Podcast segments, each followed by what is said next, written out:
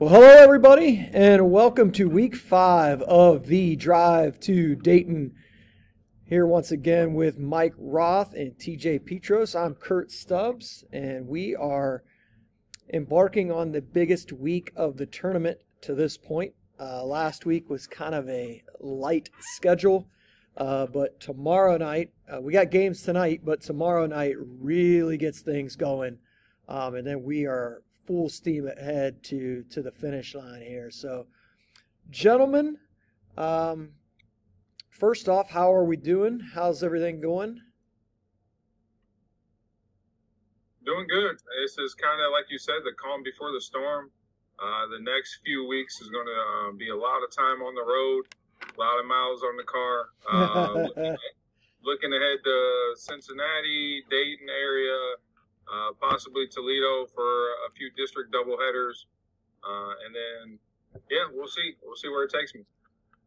Yeah, I uh, I went out to St. Louis to celebrate Mardi Gras this weekend, so excited to be back in the gym starting tomorrow night. Got got ten games Tuesday, Wednesday, Friday, Saturday. Gonna be a busy week ahead for me, basketball wise. I thought Roth was going to say St. Clairsville, and he said St. Louis. slightly slightly off there.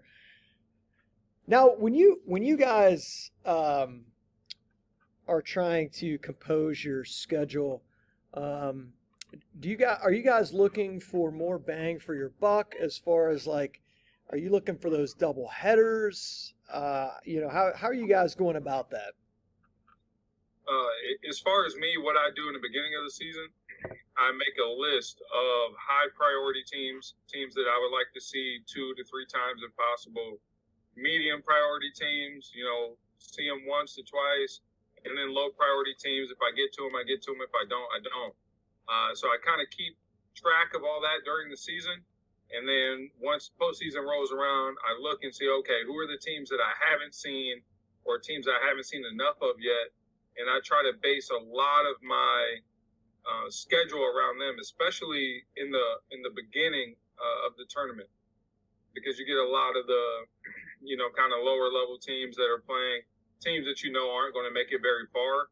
So yeah. I tried to see them while they're still playing. So that's kind of how I go about it. Um, and then a lot of times in district finals, I'll head to you know Central Ohio, Southwest Ohio because they they host all their district finals games in one venue. So to me, it's like a it's a no brainer. Yeah, you definitely want to be smart uh, about where you travel. I uh, I keep a document uh, of every team that I've seen uh, so far this season. I've seen 146 different teams from Ohio.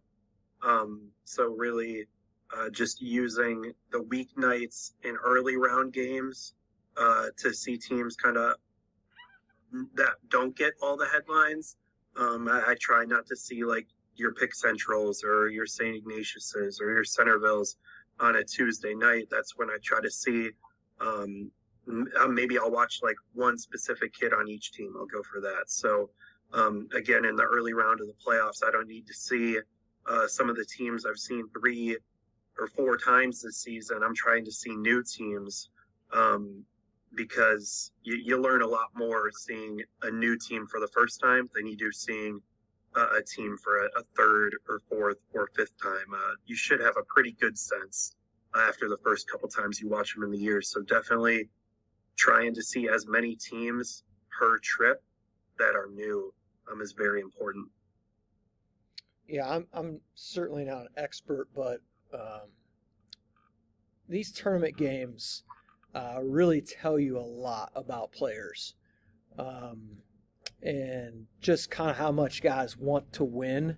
Um, you, you can see that um, that aspect of guys' games, um, how much they love it, how much they really, really want to win. Um, and that's what that's the beautiful thing about this time of the year. Um, and, and not just individuals, but like teams in general, collective units of how much they want to win uh, guys that are selling out for each other, and I think that's that's what makes the, the tournament such a great thing. Uh, it is there's no second chances. Uh, you know, it's it's amazing how you know when you start this thing, you got roughly 800 teams, and how quickly you can get it down to 64 uh, in each division. Uh, teams teams get wiped out pretty quick, uh, and this week will be one of those weeks where, um, especially with that uh, Tuesday Friday slate uh, this week, is going to take a lot of teams out of the tournament. Um, but before we, we jump in, we, we got something planned um, for for these games this week. Uh, we kind of broke it up into different sections uh, of of areas uh, where TJ is going to look at, at, at certain area, Mike and myself. But uh, um, we don't we don't have to spend a whole lot of time on this. But uh, team of the week for you guys this week.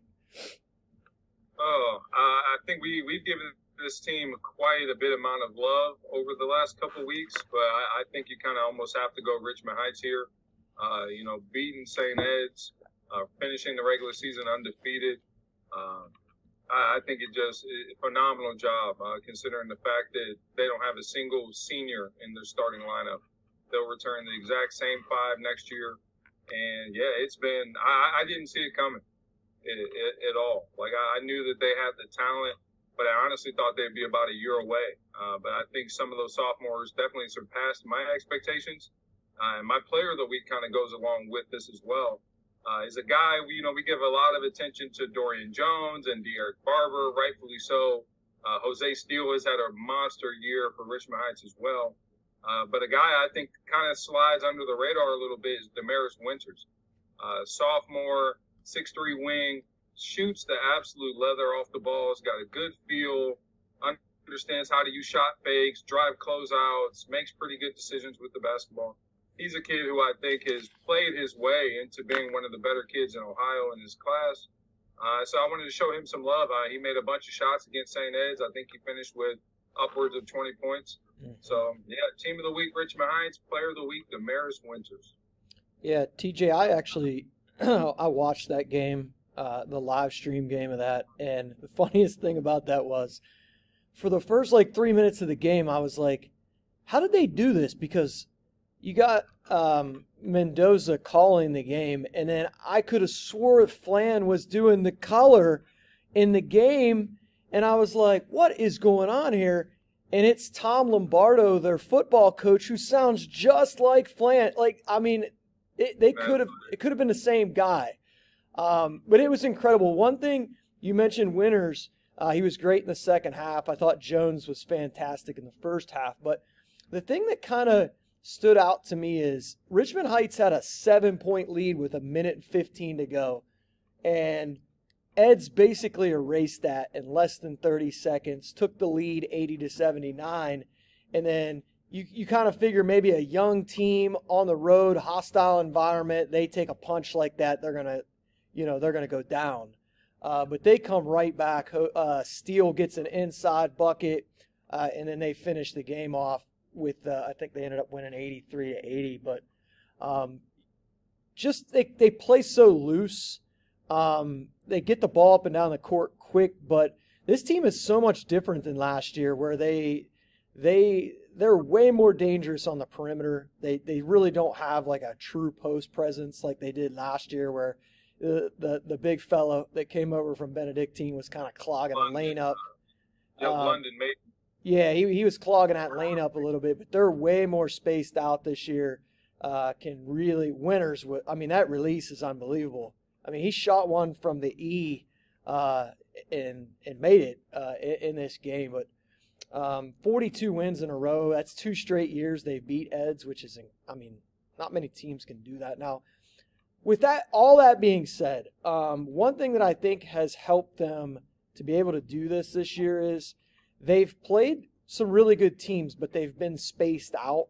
Um, you know, with with the teams that they have to play in their conference, which they're not going to be in anymore. But um, and Ed's to me um, is a good team. Um, I don't think they they have a true guard that handles it well. Like uh, uh, Richmond Heights pressure really got to them. Um, that three quarter court trap that they were running, I thought that really got to Eds. But it'll be interesting to see. Uh, you know, I feel like Eds can cruise out of that district. Uh, but it'll be interesting to see how far Eds makes it in the D1 tournament. Um, so just wanted to add that. Mike, what, where, where were you going to go with your team of the week? Uh, so I got two teams of the week, no players of the week. Uh, you made me think of this on the fly as TJ was talking. Um, my first team of the week, I'm going to go one regular season uh, team, and that's going to be Garfield Heights. Uh, they snapped uh, Maple Heights' 15 game winning streak, I believe it was. Uh, you know, what? It was either 15 or 16, I believe. Yeah. Um, they beat them uh, 56 to 23, so big time Ooh. defense uh, by Sonny Johnson and company. And uh, my other team of the week, I was going to talk about them a little later, uh, but Finneytown pulled one of the biggest upsets um, in Division Three, Southwest Three. They were the 12th seed, uh, and they beat fourth seeded Williamsburg 72 uh, to 58. So now they go up against fifth seeded Mariemont in the second round. That game's going to be played on Wednesday night, 5:30 tip-off at Western Brown High School. So just wanted to give a shout out to Finneytown, one of the bigger upsets, 12 seed over a four seed that I saw while looking through uh, some of the first round action that happened this week. There is no other podcast in the state that is going to give love to Finneytown. All right, this this is the podcast that's going to give love to Finneytown. Um, and all jokes aside, yes, that that was a, a nice nice win for them. Uh, I believe are, they're in the Cincinnati Hills League as well, correct? With like Wyoming and I believe so. Yes. Yeah. They, yeah, they are. Um, I, I was trying to think uh, since you mentioned uh, we'll kind of combo this. You mentioned a, a, a team of the week. My player of the week is a guy that in an era where guys jump around schools and don't like to wait their turn, um, this guy has certainly done that. He's waited his turn. Um, he was a essential part to last year's team. Um, it was more of a, um, you know, a niche that he had on last year's team. But my player of the week is Andrew Hedgepeth of Pick Central.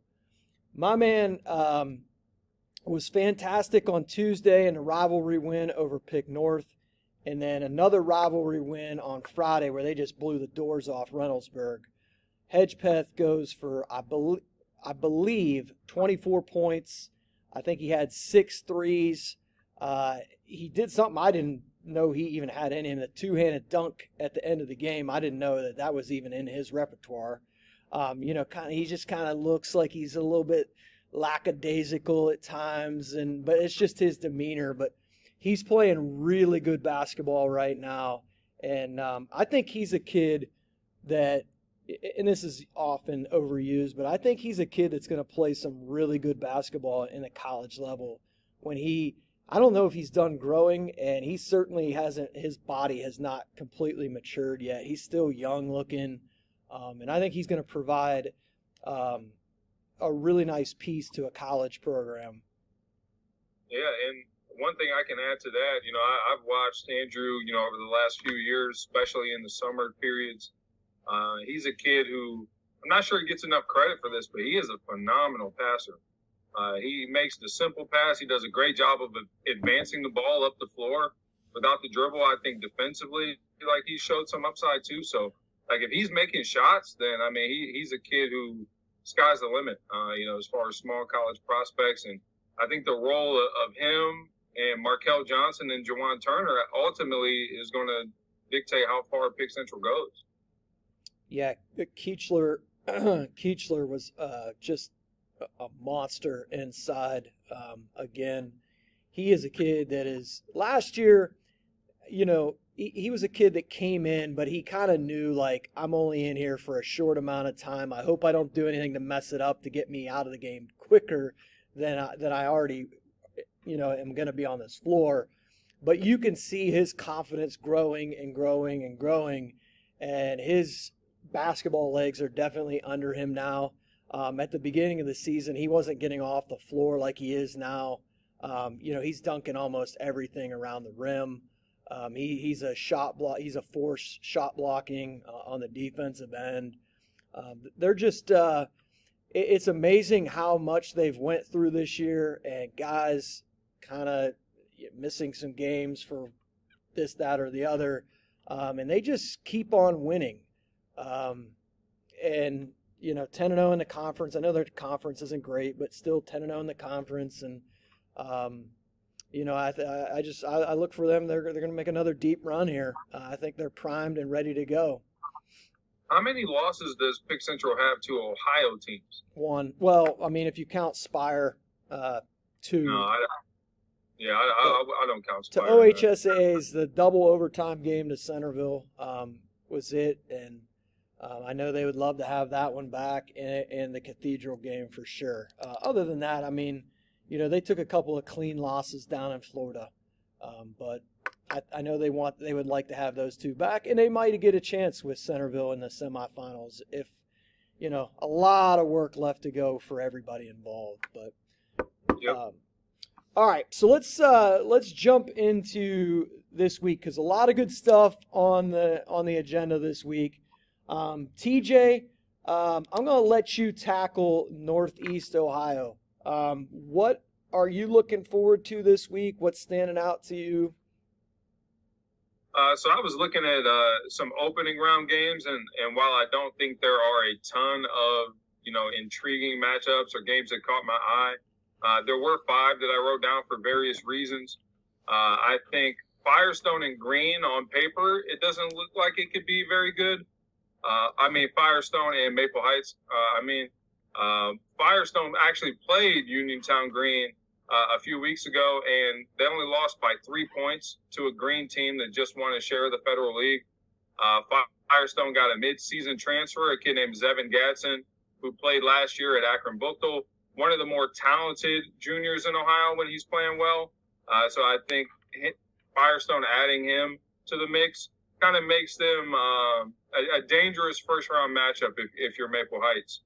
Uh, I think the McKinley Euclid game has a chance to be pretty good. Uh, Euclid has played a, a, tough schedule, has played a lot of teams close, including Lutheran East at the beginning of the year. Uh, McKinley has had a very much up and down season. Uh, they were picked preseason to win the Federal League. They've had highs, they've had lows. Um, but at the end of the day, a team that's still very well coached, and when they're playing hard and getting after defensively, they're a really tough out. So I think McKinley Euclid at the Fieldhouse is a game to keep an eye on. Uh, but to me, probably the most compelling game in the first round of, this, of the tournament is Glen Oak and Uniontown Lake.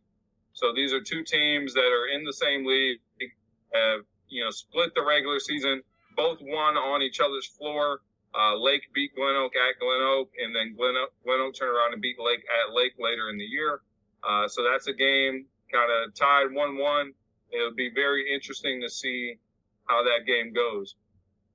Um, and then lastly, I would say Wadsworth and Lorain uh, is a game kind of worth keeping tabs on as well. So, TJ, it looks like if, if you were going to put uh, anybody on upset alert this week, it would be maybe Maple Heights. Oh man, I, I don't want to go that far. Uh, just just off the strength that I haven't seen Akron Firestone. Yeah. Uh, but the fact that they did play Uniontown Green as close as they did, and they have, you know, arguably he's probably going to be the the most talented kid on the floor in that game. It's definitely one to, to keep an eye on, but I wouldn't be surprised either way, whether it was close or you know Maple Heights runs them out of the gym. So now remember, it, uh, upset alert just means you're on alerts. Like you know, like you could possibly have a winter snowstorm, but you know, not a hundred percent. Nobody believed in the Chiefs. Everybody picked against them. That's what oh. Travis Kelce told me anyway. Yep. All right, Mike. So I, I think um, you're going to be spending a lot of your week in Southwest Ohio. Yep. Um, yeah. So on on Tuesday, I am uh, going to be going to uh, Fairfield High School. Uh, biggest game there. Um, Kings, uh, who were co-champs of the ECC, they are um, going to be taking on uh, Western Hills out of the uh, Cincinnati Metro uh, Athletic Conference, but that actually wasn't any of the games I picked um, in Central or Southwest. Um, so I'll start in Central. Um, this is a second round game. Um, it's Grove City versus DeSales. Uh, Grove City is going to have to beat Mifflin um, to get to this game. But I think this is a pretty unique matchup. Um, DeSales had a really good non conference season, um, struggled a little bit in conference play, but uh, PJ Knowles is a pretty talented a 2025 kid. Uh, they, they just play tough basketball, have a history of making deep playoff runs. Um, but they are now up to D1 Grove City. Uh, they got a good balance of guard play and a big in Craig Gilbert, a junior, um, whose best basketball is in front of him. Um, if you're putting any team in Central Ohio on upset alert, I think I'm going to put Newark on upset alert. They're going oh. up against Olentangy. Um, no, Stubbs, Stubbs doesn't like that one. no, not at all. I know Stubbs doesn't like it. Um, but I, I, just I liked what I saw out of Olentangy this season when I wa- when I watched him play. They got senior guard uh, Harrison Ronenbaum, um, who's pretty talented, and they also got a junior uh, post player. He's a Division One uh, recruit at like tight end or defensive end. Um, he's really physical, so I think uh, he's going to be a good matchup against Steele Meister. Um, another game in Central Ohio. This is another second round game. Uh, Hilliard Bradley versus Marysville. Uh, Bradley's going to need need to beat Whetstone. Um, I think this game's on like Friday night. Um, you're seeing two 2024 kids who have played together forever uh, in Cade Norris and Jason Moore. Um, so that's kind of interesting, seeing like AAU teammates uh, going up against each other at the high school level. Um, so I think that's a pretty intriguing game. Uh, and then in D2, uh, I went with Bloom Carroll versus Granville. Uh, Granville does have to beat Whitehall, uh, but that game I believe also would be on Friday night. Um, two teams that have been very successful in their conferences. Um, they got a bunch of multi-sport athletes um, who who were impressive on the football field as well. Both teams have made the state final four in football, so they're used to winning. Um, I think that's a pretty intriguing game. Um, in a central D2 district, uh, the one without Bishop Ready, I think that's as wide open of a district as you'll see across the entire state. Um, so those were my games in central Ohio. Stubbs, if you want to go to Northwest before I uh, tackle Southwest. Yeah. Uh, there's, there's, there's one game, Rob, that I, am not sure if you mentioned it or not, but to me, uh, if I was if I was in Central Ohio, uh, I'm still kind of even debating on making the trip. Uh, I think the Reynoldsburg Northland game tomorrow is probably the the game with the most talent on the floor. Uh, so that one could be a lot of fun. Northland coming off of that big win over Africentric in the you know the city championship game. So I think they're playing well. Reynoldsburg has been very up and down, but has you know as many pieces as anybody. Uh, I think that's a game to watch too. Yeah, for sure, for sure. Yeah, so here here's what I'll do, Roth. I'll I'll tackle because I just got a short snippet of East District, Southeast District, not not a whole lot there. So then you can go Southwest after that, and then I'll finish there with the Northwest. Um, yeah, TJ, that I, I'm interested because I don't think Reynoldsburg has like a natural ball handler. Like they're just they're all like kind of a bunch of wings. I love the Noah Smith kid, but he's not a point guard. Um, it'll be interesting to see what King Kendrick can do against those guys because um, Berg did not handle the ball very well against Pick Central. Um, and I just think that's a very intriguing matchup. Uh, you hit the nail on the head there. Um, all right, so real quick East District. Um, East District Tuesday night games, um, a lot of it is going to predicate on what happens on Tuesday to set up some of these potential um, you know, later in the week matchups. But I think uh, a good opening East District game is Union Local, Harrison Central. Uh, these two teams played on February 14th. UL won that game 64 52. Harrison's coming into this losing three of four um, after having a real hot streak there. Um, so this is an interesting game to me. Strasburg against Tuskegee Central Catholic. Uh, this is interesting. Strasburg 16 and 6, Tuskegee Central Catholic 7 and 13. but their two games in the regular season were 52 51 and 38 35. Uh, both Strasburg wins, so that could be interesting. Um, Strasburg obviously is probably very aware of that. But the games later in the week that could could happen: Monroe Central at Highland. This would be a rematch of last year's uh, overtime thriller, uh, which I think it was a district semi game. Union Local at Ferry. Um, Ferry has beat Union Local twice this year, but I think Union Local could get them um, if they can get past Harrison. And then a team, I believe it was me and Roth that picked Garaway.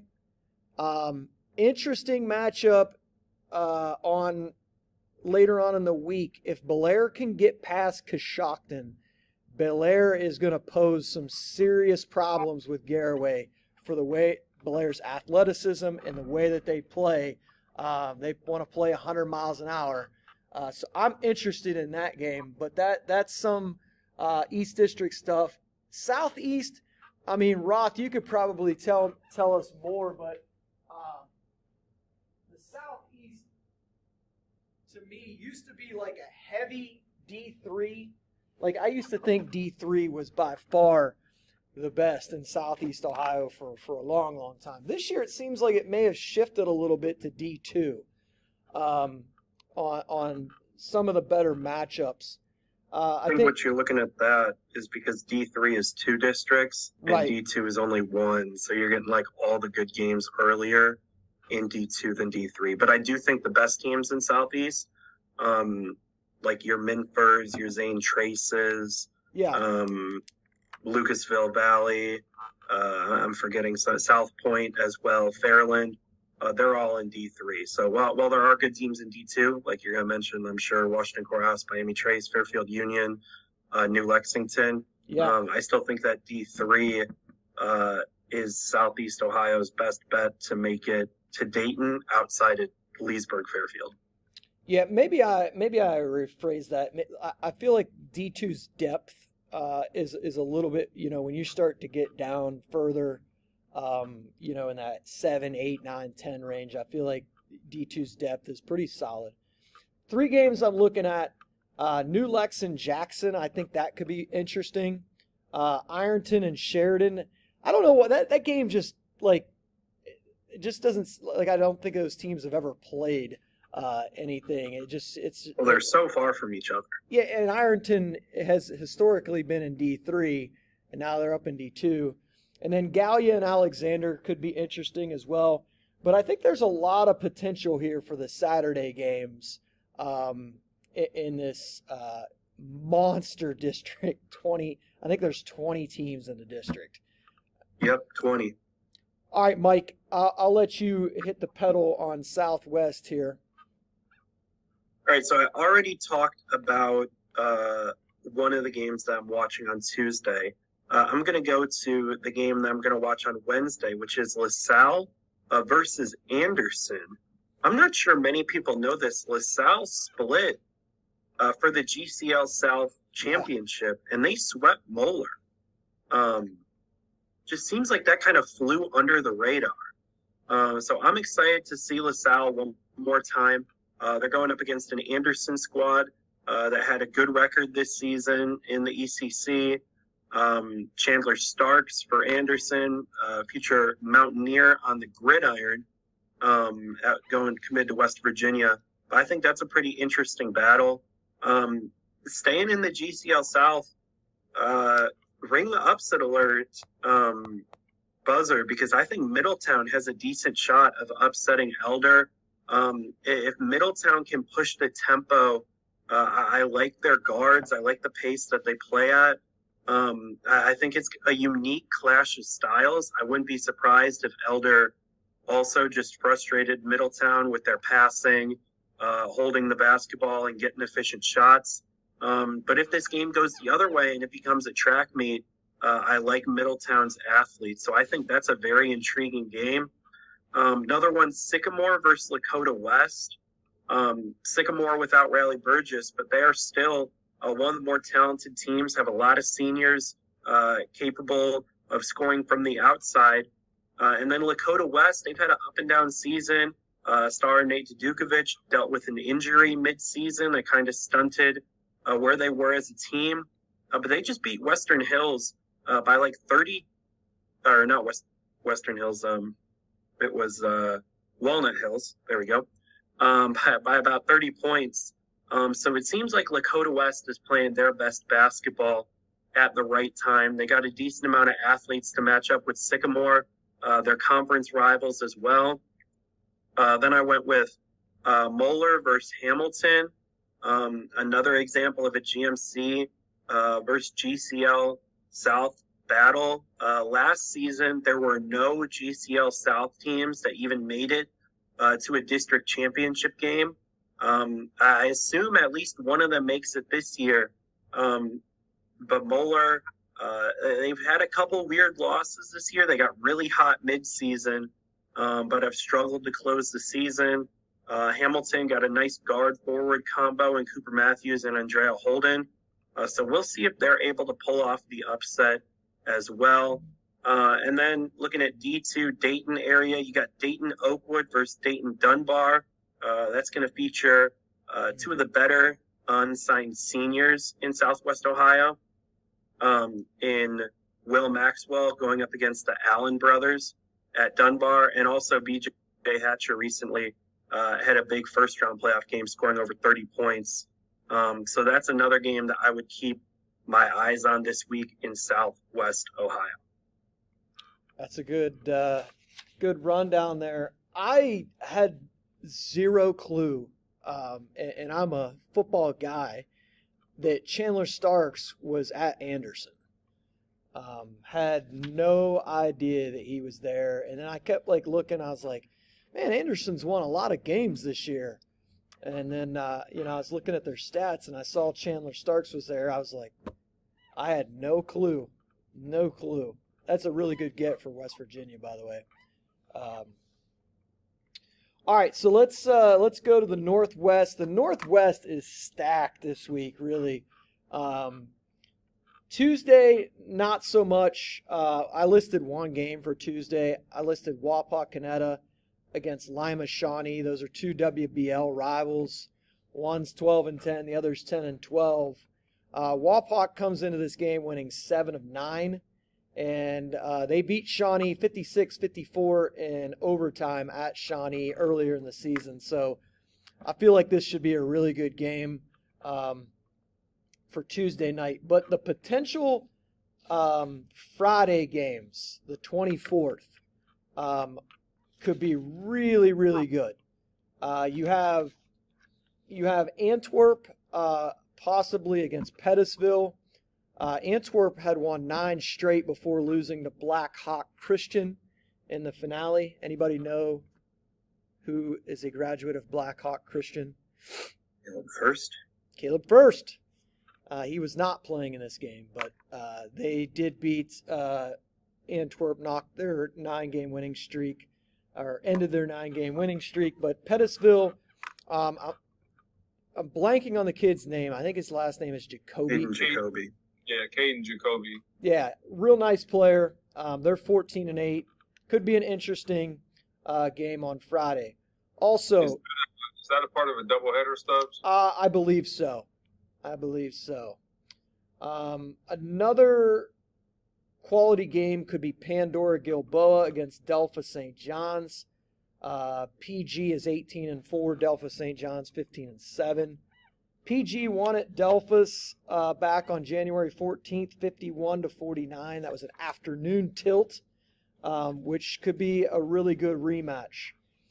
Uh, a team that the Rothstein went with, Old Fort, 19 and 3 against Arlington, 16 and 6. Old Fort comes into this game winners of 10 straight. Arlington 6 of 7. This is going to be a really good game. Um, I think Arlington's going to get them. Uh, but Roth says nope. Nope, Old Fort's moving on.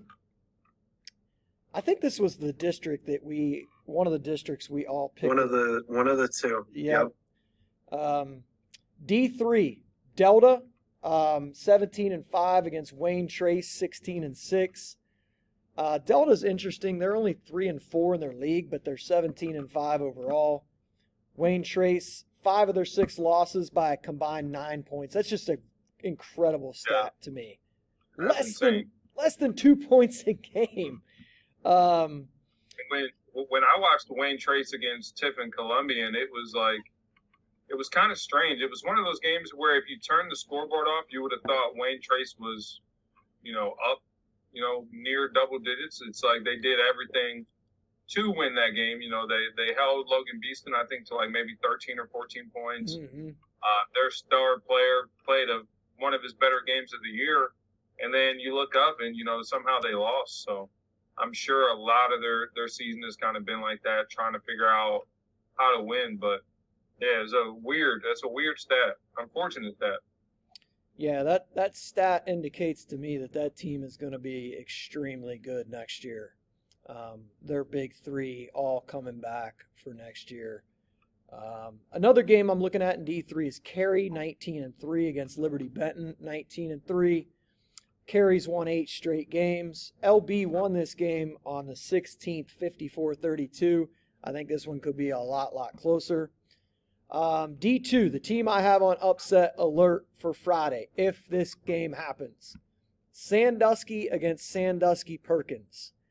Um, Sandusky won both of their games in the regular season. Crazy games. 91 82, 85 83. Yeah. So this this this third Sandusky meeting. gets up and down. I watched. I, I've seen both Sandusky and Perkins play this year. Uh, no shot clock necessary when those two teams play against each other. Yeah, th- this should be an exciting uh, third game if if it occurs between these two teams. Um, the other game in D two, two teams kind of going in the opposite direction. 18 and four Lexington against 14 and eight Willard. Lexington we know started 12 and 0, but they're six and four in their last 10. Willard, on the other hand, has won six straight and nine out of their last 11. Um, I do think Lexington is going to win this game, but I'm going to put them on the alert. Um, not as Yeah. Not, they're not I- I on the alert like Sandusky, but they're they're on the alert.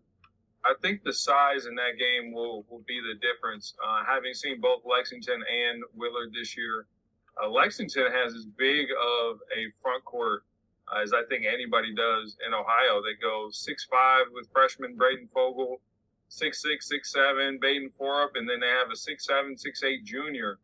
Uh, I think believe his name is Elijah Hudson. hmm So that's a, I mean, that's just a lot of length and size and athleticism that, that Willard is, I think, is going to struggle with. But Max Dawson is a junior for them. He scores it about as well as anybody in Ohio. Yeah, Joe Bedingfield, a really good coach at Willard. Um, I think this one could be interesting, but I do agree with you, TJ, on the on the on that front line. Um, but those uh, Lexington guards are going to have to handle it. Um, D1, the only game. Um, I got another upset alert team. Uh, Tiffin Columbian 18 and 4 with the potential matchup with 13 and 9 Toledo St. John's. Uh, Columbian has won eight straight. Toledo St. John's is, eh, I mean, they're a roller coaster, man. 13 and 9. They lose a lot of close games, but, you know, if you told me St. John's won this game, uh, I wouldn't be surprised. Uh, I wouldn't either. but uh, so that that is what I have for Northwest Ohio. We're going to take a quick break and then we'll come back and we will uh, end this show with buy or sell.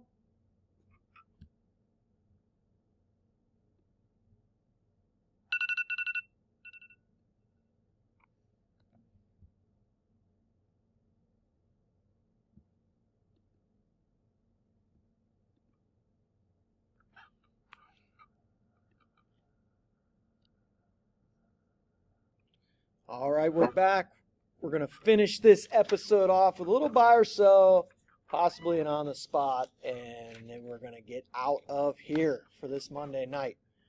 All There's right, two uh, two second round games that I, I forgot to mention that I think could be give them pretty us. interesting. So North Canton Hoover uh, and Walsh Jesuit, uh, you know, you know, considering Walsh Jesuit wins, uh, the two played earlier this month on the eighth, and Hoover won 49-47. Uh, Walsh Jesuit has been a team who's been all over the place. Uh, I think they're probably the only team in Ohio that can say they beat both St. V and St. Ignatius this year. Um, but yeah, Hoover is always a tough out with Coach Bluey. Uh, makes you guard him for about 30 to 40 seconds, Ooh. a lot of chin offense. Uh, and then a game that wouldn't be an upset according to the seeding, but I think Avon Lake and Cleveland Heights is a game to watch.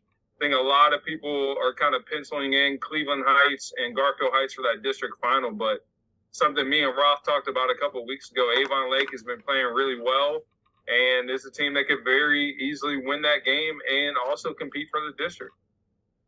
Yeah, I I'm guilty uh, of that. Like just kind of penciling Cleveland Heights into that game with Garfield Heights, and you guys are exactly right. You know, Avon Lake, Avon Lake might not be uh, very welcoming uh, in that game to to Cleveland no. Heights. And it'll be at Avon Lake. Yeah, because it's so early in the playoffs, you yeah. still have the home court. Yep. Sectional final, so. Yeah, I, I, it's so confusing to me. Like East District, I, they they host, um, you know, Central a host to a certain point. Northwest Ohio does not. Uh, Southwest Ohio doesn't host yeah, either. It's just you know, and that goes back to that. Can we get something blanket uh, across the state? But um, all right, buy or sell. This was a, a, tweet that our guy Martin RPI sent out yesterday, and I know he's a he's a, a younger guy. Uh, I mean, I guess most everybody at this point uh, is younger compared to me um, in this in this game, but um, he and he didn't pose this as a statement. He was just posing them as a question. And he and he said that Richmond High. He said, "Is Richmond Height the best team in Ohio, regardless of class?" Um, I kind of added, "Do we really think that they could go through the D1 tournament and win it all? That's a that's a big difference of just beating a team on a single night, as opposed to winning six six games in the tournament uh, at the D1 level, uh, where you're having to face those type of teams back to back to back to back to back. Um, and then he he also posed, "Is this the best?" Uh, something about maybe the best D4 team of all time. And uh, I'm, I'm, as a guy, a history guy, as you guys both well know, I, am not ready to go there. Um, but what do you guys think? Um, uh, I I said a couple weeks ago that you know Richmond Heights was arguably the top team in Ohio, and I, am standing by that. I think if they've had the luxury uh, during the season, I think you mentioned this earlier, of playing like their top game. You know, they have a tough game. Yeah. Then they'll go about a week or so of playing in conference where you know they just you know they dominate. Then they get another tough game or two, and then they get another you know week or so of conference games. So their their their win, their big wins have all been pretty spread out. Uh, but I think they could very well go to Dayton if they were in Division One. I. I think they are with without a shadow of a doubt a top five team in the state, regardless of division, and I think that they would compete in Division One. Roth? Yeah, I agree. Um, they they definitely are one of one of the most talented teams in Ohio. Um, they got the wins to back it up. Um, I obviously um, if you would give me the field versus Richmond Heights in D1, I'm going to take the field. Um, but but they are a team that, um, I mean, we saw what they did against Eds. If they were in uh, the Northeast region, you, are likely going up against like Eds, St. Vincent, St. Mary, um, Stowe, teams like that. Um, I think they could match up with with pretty much anybody. Um, but but I do think you guys raise a good point. Um, with how many games they don't really have to get up for. Um, where you compare that to some teams, they only have like maybe four to six cupcakes a year. Uh, they're getting pretty much every game in, in conference is a cupcake. So um, I, I do think it's a smart move by the CVC to allow uh, Richmond Heights and Lutheran West to become independents just for basketball. Um, you're also seeing that in football um, Ironton has recently become independent um, from the OVC, but they are uh, Ironton is going to continue to play um, at least two of their conference opponents um, in football over the near future. So just kind of interesting. I think it helps competitiveness um, for those teams, and it'll be interesting next year. Richmond Heights returns their whole starting five. They're probably going to be playing 15, 18 tough competitive games instead of like six or seven this year. So it's going to be really interesting to see next year how they handle a tough game on a Tuesday, then a tough game on a Friday and a Saturday. But I mean, they've had tough challenges. They've won in, tough places. They won at Eds. They won at a neutral site over Lutheran East. Um, this team is young, but they are not inexperienced. Um, so just really impressed with what they did. They were actually my answer in uh, TJ's mailbag. Um, what was your biggest surprise this year? I said Richmond Heights going undefeated. I, if you had told me preseason a team with no seniors and that schedule went undefeated, there's no way I would have believed you. Um, so props to them. Um, and I think if they do end up going unbeaten and winning the state title, I think it should be celebrated for a remarkable accomplishment. Um, but I don't feel like that will be m- much of a discussion there, um, because, um, yeah, there, there's been a lot of talk about moving them out of D4, which they were like two kids away um, in general. And I think D3 would be a much better spot for them to be in, like we saw them against Lutheran East. I would I would have to take a look uh, at, at a lot of the, the top teams in Ohio but I'm pretty sure that Richmond Heights might be the only team in the state that starts five clear cut scholarship level prospects. I would have to look, but they might be the only Ohio team that can say that. Yeah, so just to add to the, you guys definitely raised great points, great analysis, gentlemen. Um, one thing that I would add is last year I don't think either of you would disagree with this. Um, there was a significant gap between Pick Central, Centerville, and the rest of the state. Um, and that was clear in the Final Four because those two semifinal games were absolute just, I mean, I mean, just burials. The I mean, third best, the, the next best team in the state besides those two was St. V pretty comfortably, in my opinion. Yep and they were in D2. So the way I was looking at this, and I was watching Richmond Heights pretty closely um, against Eds, and I still, and, I'm not saying these teams are going to be at the state because anything can happen with high school kids. I do believe that picks when when teams play their best game. I'm not talking about you have a terrible night when the teams play their best game, I still believe that Pick Central and Centerville are the two best teams that Ohio has to offer.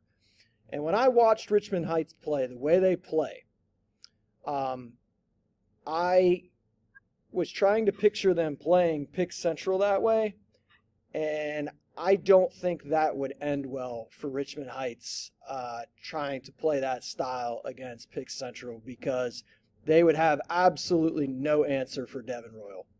Um, and there is not any team in Ohio that has an answer for Devin Royal. Um, when he is bringing it, which he does most nights, um, he is the ultimate X factor.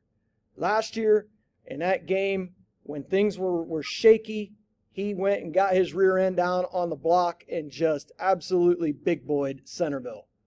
Um, and he's still there, and those guards are getting better. Markel Johnson has been great all year. Um, Hedgepeth is gaining more um, confidence. I don't know. Um, Headings likely will be back by the district final. Um, from what I understand, uh, Biles was in uniform.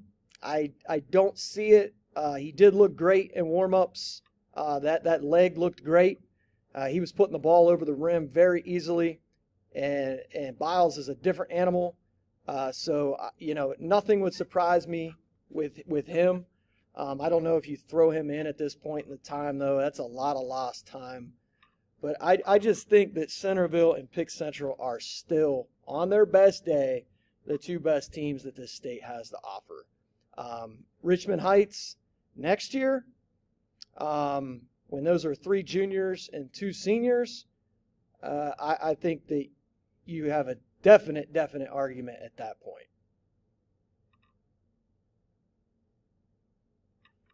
Um, yeah, no, no, no bias at all from you, right? hey, you got you guys told me I was biased last year, and we all know how it ended. Yeah, yeah. Listen, I, have said that I've said this to uh, Shoulders, and you you both know Shoulders. Um, Shoulders and I had this conversation last week. I said, you know, being a scout is really difficult because um, I see Pick Central like I know those guys in that program inside and out. And that is the only team in the state that I feel confident that I would have a really good, like, th- like ironclad evaluation on those kids because I see them that much. Anybody else, I could see them seven, eight times. I still wouldn't feel completely confident that, like, I'm missing something or um, I didn't see them in the right spots, but but with those guys, I feel like I have a pretty good grip on what they what they can do, and um, they tend to turn it up when they have to. Uh, you know, when they when they know the money's on the line, and Centerville's the same way. Centerville is the same way. Cupps will, those dudes will be ready, um, and that's not to say, like I said, those teams might not even be at the state. Central Ohio's got a lot of teams that on any given night uh, could certainly take them out. Um, but, you know, that's where I'm at at this point. Definitely no bias. Um, all right, I'm going to hit you guys with this one and we'll roll out. On the spot, I want your four state champions. And if you if you hey, if you guys want a second to think about it, I'll just toss mine out there and then you guys can think about it. All right, uh, you go first. All right, I, I, I can I can just see smoke coming out of Roth's ears. I wonder who Stubbs is going to take in D one. it's a mystery. I got I got Delaware Hayes, man. um, um, I could see the smoke coming out of Roth's ears thinking about that D two pick.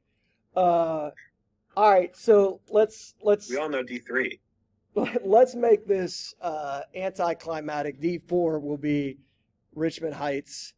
Um, D3, I'm not completely sold. Um, I am going to take Lutheran East. I'm not completely sold that, that they're going to win it. Um, D2, I am going to go. I, I, think this team uh, is just destined to win it. Um, I'm going to take Bishop Ready. And then D1, you already know the flags back there. Let's go. Pick Central. Uh, I love I, I love you guys, man. I would say Division Four would be the same for me. Richmond Heights. Um, Division Three, my my gut says Lutheran East. Uh, I've seen a lot of the other teams that uh, I believe are probably their their top, you know, competition, and they beat two of the three or two of the four of them. Uh, they beat Africentric on a neutral floor at the beginning of the season. Uh, they beat Toledo Emmanuel Christian on the neutral floor um, December 10th. Uh, Ottawa Glandorf, I, I, think, would be a, a, very interesting matchup. I'm not sure how well Ottawa Glandorf handles it. That would be kind of my only area of concern in that game, but I think that would be really, really fun. Um, but so my, my gut still says Lutheran East in D3. Division two, man, I am torn. I want to go Bishop Ready so bad but but the fact that they haven't lost the game actually kind of worries me. Yeah, uh, yeah, me too. Um, so I will go with Chaminade Julienne in Division Two, um, with an honorable mention to Bishop Ready. and then my Division One pick. my Division One pick, I will actually take uh, Centerville. TJ just gave out an honorable mention state champion. It, it, was it was close. It was like split, it was like splitting hairs, man. Like I wanted to say Bishop Ready so bad, and then you said him, so then I was like, I can't. I'm sorry. So, so you did you take Centerville in D one? Centerville in Division one. Okay. Roth. Um. All right. I am gonna go with Richmond Heights and D four. Shocker. Um, for the sake of being different, Um, oh, Roth, you're very different. for the sake of being different, I'm gonna take I'm gonna take Emmanuel Christian to win D three. Um, I'd feel better if I got like the Emmanuel Christian OG winner. Um, but to make it different, to not have a clean Lutheran East sweep, we'll go with that. Um, I'm gonna do what TJ did in D two and go with CJ. Um, but I would be curious to see um, if Boubacar DeJigo comes back for Lutheran West.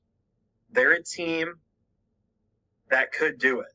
So that is going to be a storyline I would monitor. I don't know um, if he is planning on coming back. It seemed like that was the goal.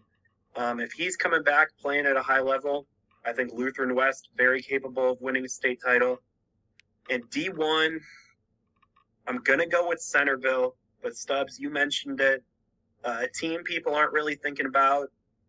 St. Ignatius, um, I, I think they're a sleeper team to watch. I'm gonna go with Centerville though, um, but it would not surprise me to see Cam Joyce in the Final Four for what I believe would be a third straight season. Yep, that would be that would be very impressive. I think you made a really good point, Roth, with uh, Boubacar DeJigo coming back for Lutheran West. I think that completely changes the dynamic of Division Two, and they might they might be the front runner if he's back and that kid is playing 80 90 percent i mean he's you know was arguably their best player a year ago. Uh, six seven senior who tore his acl back in june. But really really good run and jump athlete. Plays with a super high motor. Rebounds the ball on both ends. Block shots. He is a game changer if he is back and is remotely healthy for lutheran west. Great stuff, gentlemen. Um, can't wait uh, to see what happens this week, to see how many times I was wrong. Um, hopefully, we keep it above proficient here at the 70% mark. Uh, and I'm, I'm looking forward to the week, following the scores, see what's going on, filling in my bracket. And uh, so, you guys have a safe travels this week, wherever you guys are going. And for Mike Roth, TJ Petros, I'm Kurt Stubbs. We're out.